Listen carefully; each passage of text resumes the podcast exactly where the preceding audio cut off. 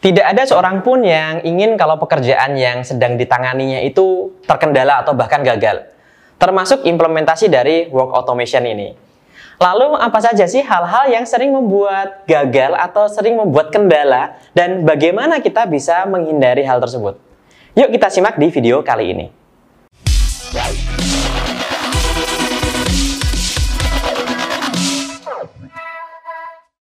Setidaknya ada empat hal yang sering membuat implementation dari work automation ini terkendala atau bahkan gagal. Yang pertama adalah proses yang dipilih terlalu kompleks dan dinamis. Ada banyak alur di dalam proses tersebut dan masing-masing alur itu punya aturan mainnya sendiri. Misalnya meskipun inputnya sama, namun output dari proses tersebut bisa berbeda dan dipengaruhi banyak hal serta sering kali melibatkan proses pengambilan keputusan yang membutuhkan proses berpikir secara kreatif dan butuh proses brainstorming terlebih dahulu sebelumnya. Dan kompleksitas serta dinamika ini menggiring pada suatu pekerjaan development yang lebih kompleks lagi dan juga maintenance nantinya di dalam platform tersebut yang tentu saja memerlukan tambahan biaya, waktu, dan tenaga. Tentu saja kita tidak ingin adanya implementation automation ini justru menjadi tambahan beban yang baru bagi perusahaan Anda. Dan untuk mensiasatinya, para pakar merekomendasikan untuk mulai dan memilih kandidat proses yang sederhana, yang alurnya sederhana dan punya standar aturan yang jelas.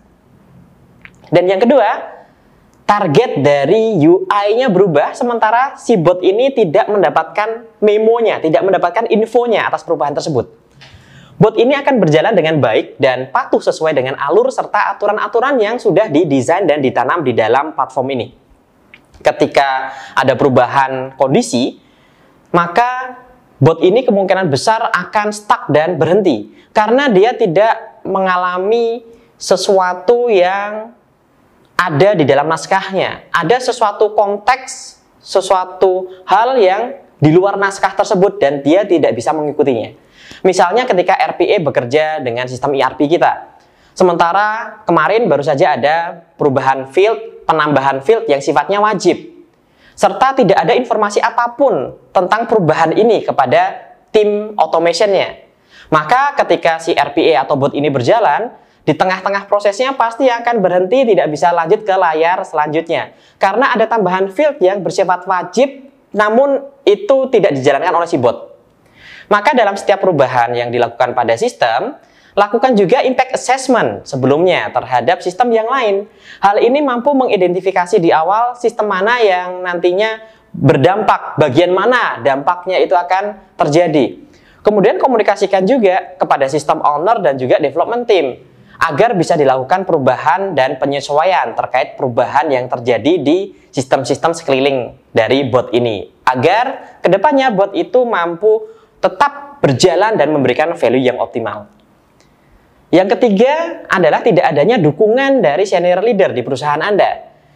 Dan juga hal ini menjadi faktor untuk mampu mempengaruhi keberhasilan dari implementasi ini. Terlebih, hal-hal yang menyangkut sifatnya politis ini perlu dukungan dari senior leader. Karena bagi beberapa perusahaan, automation ini menjadi tabu karena berdampak pada karyawan yang paranoid terkait keamanan pekerjaan mereka. Jangan-jangan nanti akan kena PHK dengan implementasi automation ini. Dan dukungan dari senior leader itu diperlukan dan juga komunikasi juga nantinya bisa dilakukan untuk menghadapi isu-isu seperti itu.